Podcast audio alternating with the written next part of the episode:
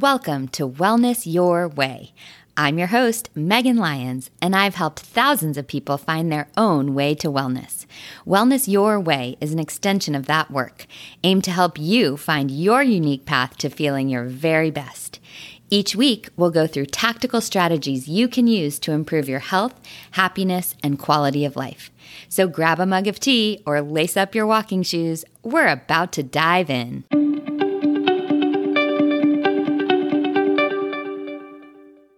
Welcome back to episode 26. Thanks for bearing with us as we took a little break last week. There is so much going on in the Lyons' Share world. So I hope you were able to catch up on your podcast episodes or maybe re listen to a favorite episode from the previous 25.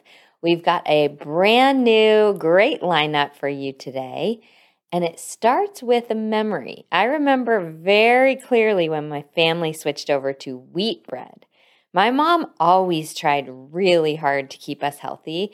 And I'm sure we complained about the switch, but she was doing what she thought was right.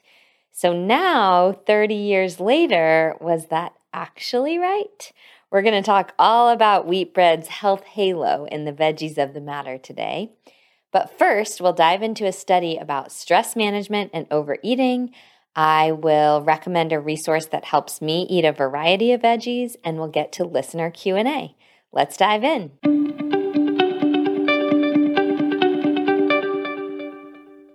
It's time for health news you can use, and I am super excited about today's study. It was done by Ohio State University in this month, March of 2021, and I'm really excited about it for a few reasons. First, it is about something that impacts almost all of us, especially now. Second, it was done to help moms from the WIC program, which serves low income mothers and young children and is a community that I believe just needs so many more resources and attention. And third, it's all about the mind body connection, which I love talking about. Because really, health is so much more than just knowing the information. It's about doing it, implementing it. And this study proves that. Okay, so what is the study? The study took 338 moms between the ages of 18 and 39, and they monitored their intake of fast food meals and high fat snacks. And they were also simultaneously teaching the moms about stress management. Just simple things like taking deep breaths to counter the feelings of overwhelm, or keeping charts to keep track of tasks and celebrate completion. And what they found is that for every 1% reduction in stress, there was a corresponding 7% reduction in consumption of the less healthy foods. This is huge. And it kind of makes sense. If you've ever said, like, I really don't want to be eating the Cheetos or the chips or the Doritos. But when I'm stressed or when I'm working late or whatever, I just can't keep my hand out of the bag. This is exactly that. And it's not that we have to have zero stress. We don't have to be stress free to be healthy. That's not realistic. But if we reduce stress by 1% at a time, we can make significant impact in our consumption of less healthy foods. And really, that's realistic. We can reduce 1% stress. That does feel doable to most of us. So think about this as a commitment to take baby steps in your stress management. Just a 1% difference makes a huge difference in your overall health. The other great thing about this study is that the group that received the stress management information by video, they just got video um, trainings, lessons, and also group coaching sessions. They were even better at reducing stress than those people who received the same information in print. So there was something about being in a group of other people that were highly motivated, that were working on this together, and seeing faces on video and all of this kind of stuff that made the success even better. And this got me so excited about my Revitalize Health Accelerator, which starts really soon. And I hate to even bring it up because I'm tempting you. Um, signups are officially closed, unfortunately. We're at capacity. So if you missed it, I'm so sorry. It was a very brief sign up period. Um, but our group is amazing. This is a small group for now, and I'm going to open it up to a much bigger group in August or September. So I hope you're getting excited for that. Um, and in the meantime, you can use these strategies from the podcast and this particular strategy from the study to help you continue to work on reducing your stress and improve your health on your own.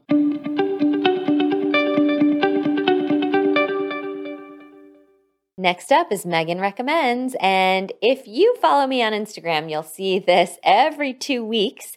This is Imperfect Foods something that I love. I've been using Imperfect Foods for just over two years and I love it. Basically, it's a grocery delivery service that offers sustainable and affordable produce items, and they've expanded into other groceries as well. It started two years ago when I started it, it was um, uh, called Imperfect Produce, not Imperfect Foods. And it was a way to use kind of what they called ugly produce, like slightly damaged or imperfect produce, like carrots with three heads or small apples that were too small to sell or something like that. And now it just takes surplus items from everywhere. It doesn't have to be imperfect or ugly. And honestly, the quality is really excellent in my experience, but they're still working for the same mission to reduce food waste. They do a lot of things to try to make the company more sustainable. They're committed to being a net zero carbon company. They're committed to increasing local sourcing 15% per year. It's also quite inexpensive for organic produce. I have my filter just set to all organic. Um, and even still, I um, am reducing the amount that I would spend if I bought the equivalent things at a grocery store. Plus, I just feel good about using produce that otherwise wouldn't be used. Um, for me, this does not replace my trips to the grocery store. This is in addition. I imagine, depending on your needs, this could replace your trips to the grocery store. Um, I just use it as a supplement. It's also really fun. I find myself kind of looking through the menu every two weeks. I have my um, cadence set at every two weeks. That's just what works for me, but you can do weekly, monthly, whatever. So I'm looking through the menu every two weeks and I'm trying new things that I otherwise wouldn't pick up at the grocery store, which is great. You know, we all kind of get in our rut of like broccoli, cauliflower, zucchini, or whatever your rut is. Um, but I want to fill out my cart in imperfect foods or imperfect, yeah, imperfect foods with a bunch of different things. So it helps me try more variety. Uh, you can customize your order, you can skip weeks, whatever you want. And I have a $20 off discount code for you that I will put in the show notes if you'd like to give Imperfect Foods a try for yourself.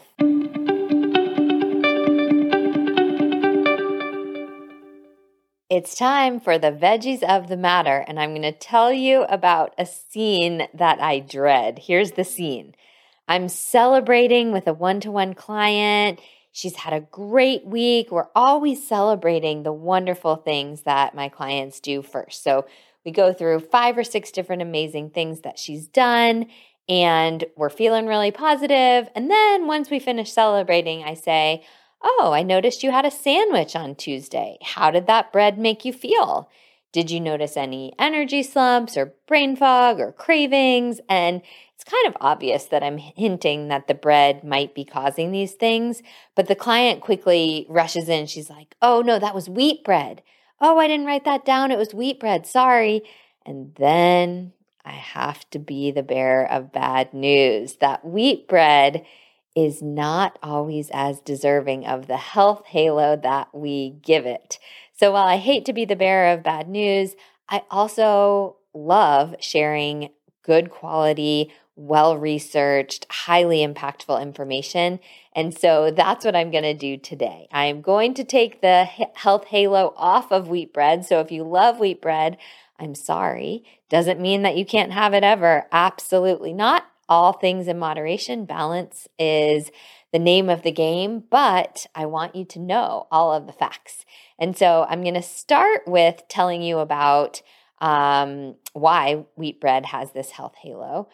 First of all, let's talk about white bread. So, white bread became popular all the way back in the 1920s when the bread slicing machine came about, and consumption just went up and up and up and up and up until 2009, when for the first time wheat bread consumption surpassed white bread. So that was about the time when we realized that many of our health issues were resulting from overconsumption of white bread. And we blamed it on the white part. We thought that it was because the white bread was causing issues. And we thought that switching to wheat bread would be the answer to all of our problems. And so here's where that story comes in that I hinted at at the beginning at the intro segment. I remember distinctly when my mom switched us over to honey whole wheat bread. It was a yellow package called Home Pride. And I've looked it up right now. The second ingredient is high fructose corn syrup. So that just gives you a head start. The first ingredient was refined enriched wheat flour. Um, and uh, I remember switching over to that. I'm sure we complained to my poor mom who was trying to do the right thing for us. And um, she thought that was it. And, and that was it. So I am not saying here that wheat bread is less healthy than white bread. What I'm about to say is that the problem that we were thinking in 2009 was white bread. The problem was just bread. It wasn't that it was just white bread and that wheat bread solves all the problems. The problem was that it was just bread. But still, um, my mom was doing the right thing by switching us over to that honey whole wheat bread, even with the high fructose corn syrup in there. So, um, what's the advantage of wheat bread? Why was she doing the right thing? First of all, it does have more fiber, it does have more nutrients, it uses the whole part of the grain, the bran, the germ, the endosperm. All of these things contain nutrients, and white bread only uses the endosperm, which is just the starch. So, wheat bread will technically spike your blood sugar slightly less than white bread. It will keep you slightly fuller, it will provide slightly more nutrients. So, this is a welcome change. It's just that wheat bread is still not a health food.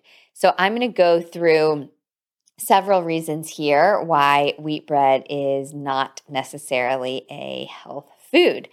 The first one is the gluten. Gluten is inflammatory. And based on the abundance of gluten free products all over the supermarket shelves, you probably could have guessed that already, but most people don't actually know what gluten is.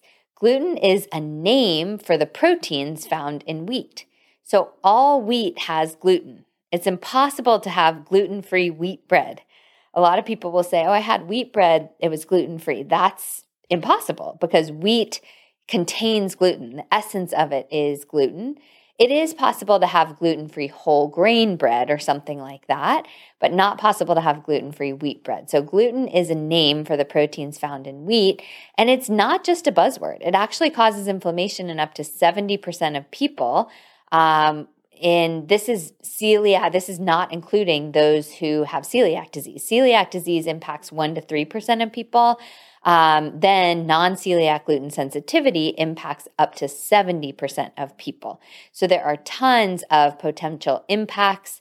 Um, on of the inflammation from gluten everything from bloating to brain fog to skin issues to leaky gut autoimmune conditions neurological conditions in the blog post um, that i will link for today and in fact i'll include a separate link to a blog post that I wrote called What's the Hype with Gluten Free Diets.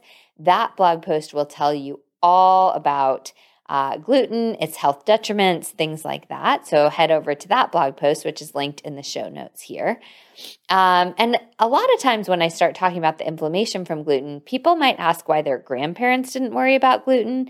A lot of it is consumption levels. So wheat flour is literally in tons of things right now from ice cream to cereals to salad dressings to soup to protein bars, all of this kind of stuff contains wheat flour. It's not just bread. We're using wheat flour. We, as in food manufacturers, are using wheat flour in an abundance of products these days. So, a little bit of inflammation from a piece of bread every once in a while in your grandparents' day is a lot different than having that inflammation mm-hmm. 15 times per day because it's in everything you're eating. And also, the wheat uh, grain that we're using today contains a much more inflammatory type of gluten than the wheat did 60, 80, 100 years ago. There are studies, which I will link, that show that the um, older, what we call ancient grains, the older varieties are significantly less inflammatory and significantly healthier for you. And this is because of um, some of the farming methods and things like that that we are incorporating today. So, that's the first reason is the gluten. The second reason, even if we um, didn't have gluten in our wheat flour, flour made from grains overall spikes our blood sugar significantly. So hopefully you have listened to the podcast episode that I did about keeping blood sugar stable. And you might have known from that podcast or otherwise that any grain based flour really, really spikes that blood sugar. One general metric that we can use to tell how much the blood sugar will spike is something called glycemic index. And people never believe this when I say it. So I'll link to a Harvard Health um, uh, article in the blog post for today that shows that the glycemic index of table sugar, like literally that white sugar that we used to keep in bowls on the table, that has a glycemic index of 65 but wheat bread, whole wheat bread is 74, higher, which means that whole wheat bread spikes your blood sugar more than just putting table sugar into your mouth. This is bananas. And this is because the flour is pre digested, it's ground down. Our body has to do no work to just make that sugar immediately hit the bloodstream. And that's not a good thing. So any grain ground into a flour spikes our blood sugar significantly, and wheat flour is or wheat is a grain. So that's the second reason I avoid wheat flour. The third reason is the uh, commercial processing methods and, and farming methods that we're using today cause it to be unhealthy. So, a lot of people go to Europe, they end up enjoying some pastries or pastas or something, they feel fine. And then they do the same in the US and they feel bloated and lethargic. And this is because of the US farm based or US based farming practices. Here's a quote from the book Food Fix. It says that wheat flour is sprayed with toxic herbicide, the toxic herbicide glyphosate right before harvest, then preserved with calcium propionate, which has been linked to behavioral issues, headaches, and stomach inflammation. Glyphosate is in so many of our crops and it is directly linked to gluten sensitivity. So it's kind of like a vicious cycle. As you eat more wheat with glyphosate, you become more likely to have gluten sensitivity. Um, this spirals downwards very quickly. And also, the hybridization methods that we're using on our wheat are causing um, the grain to be a lot less healthy for us as consumers. So that's reason number three. Reason number four is a lot of other flour options have more nutrients. So, coconut flour, almond meal, all kinds of other alternative flours have higher omega 3 content, higher protein, higher healthy fats, higher vitamin E. There are great benefits from some of these other flours. The fifth reason is that wheat flour is high in phytic acid. Phytic acid is called an anti nutrient because it inhibits some of the absorption of minerals like iron and zinc and calcium. And all grains and, and nuts and seeds and legumes, they all have some phytic acid, but it's also um, often neutralized in the cooking methods. For example, the way that beans were traditionally cooked would be soaking them overnight and then pressure cooking them. And in doing so, the phytic acid content is neutralized. Same thing with wheat. Before, we used to soak the wheat, ferment it, ferment the bread, let it rise, all of this kind of stuff.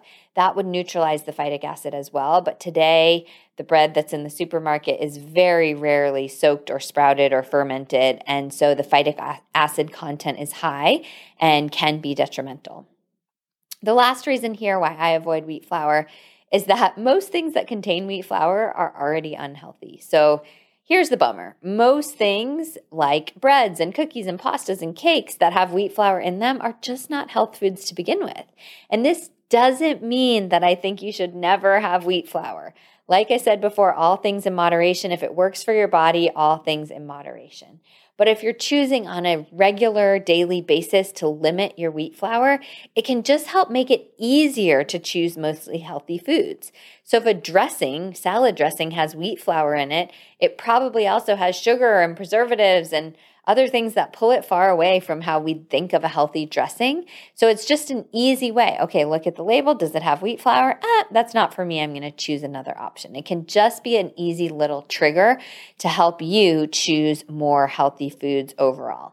And then every once in a while, if you just want to dive into that cupcake made with wheat flour or whatever, I say go for it. This is totally fine. It's a choice that you're making for your emotional health and not your physical health. And that's okay every once in a while, too.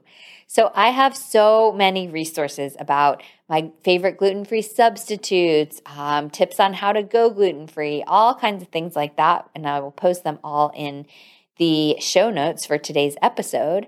But I hope that helps give a little insight into wheat flour.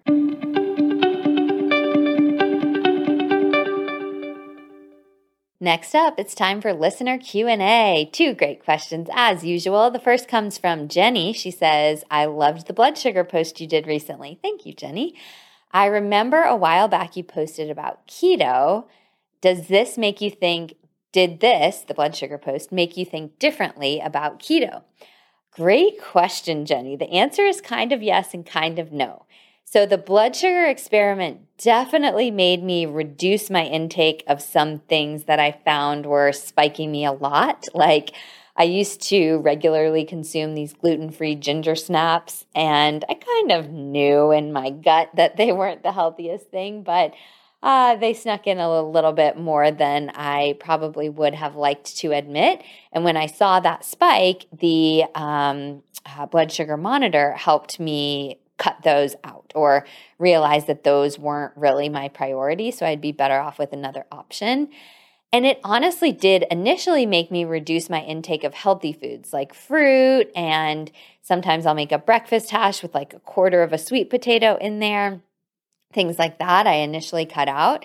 But I have lots of mixed feelings about this. I can be a perfectionist, and trying to go for perfect blood sugar is not always helpful if it comes at the expense of otherwise healthy foods.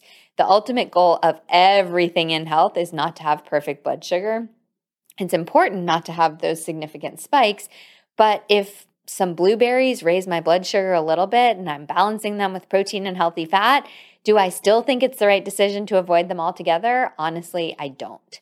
And I definitely don't think that full on keto, where people restrict even veggies like Brussels sprouts and zucchini and things like that. I don't think that's a healthy option long term unless you're dealing with a chronic condition like epilepsy or cancer or schizophrenia or Parkinson's all have great research um, linked to going more strict keto.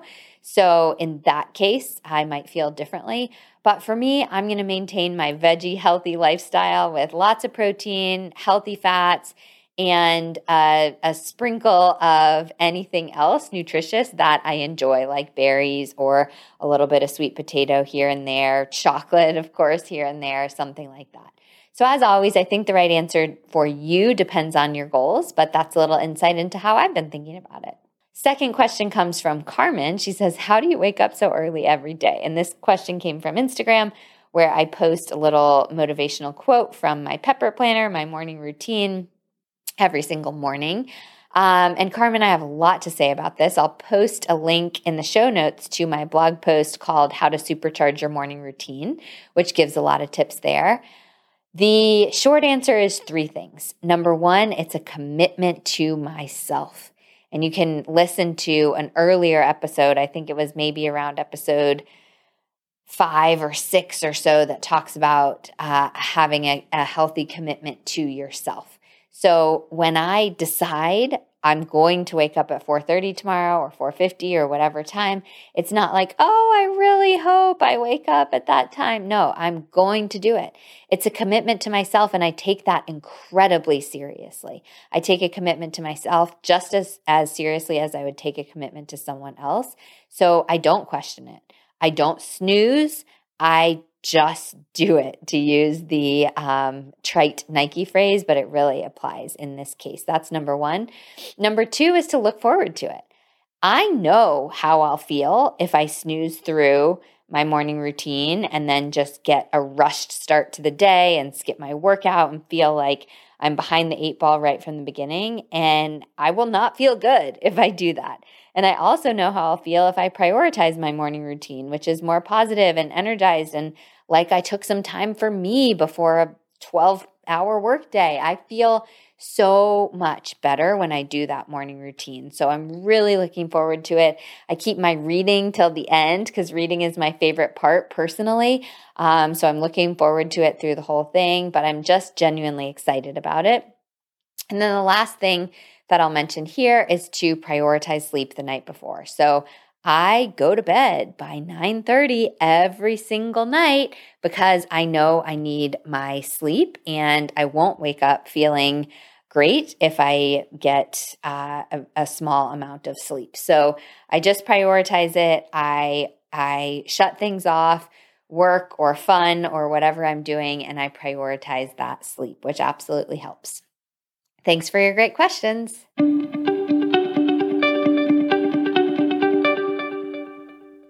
It's time for a call to action where you get to take action on what you've learned this week. And your call to action is to look for an item with wheat flour in your pantry.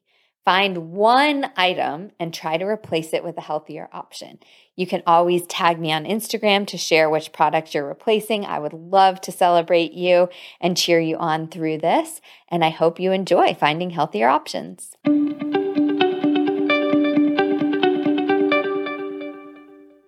Thanks for listening to another episode of Wellness Your Way with Megan Lyons. I always love connecting with listeners, so be sure to follow me on social media. And don't forget to subscribe wherever you get your podcasts so you don't miss brand new episodes each week. If you love Wellness Your Way, please leave us a rating and review. I appreciate it so much. Stay well, and I'll be back next week.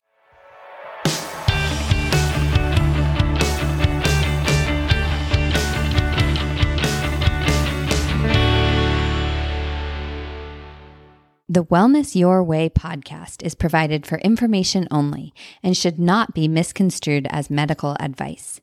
Please consult with your physician or otherwise qualified practitioner on any matters regarding your health and well being or on any opinions expressed within this podcast or the Lyons' Share website.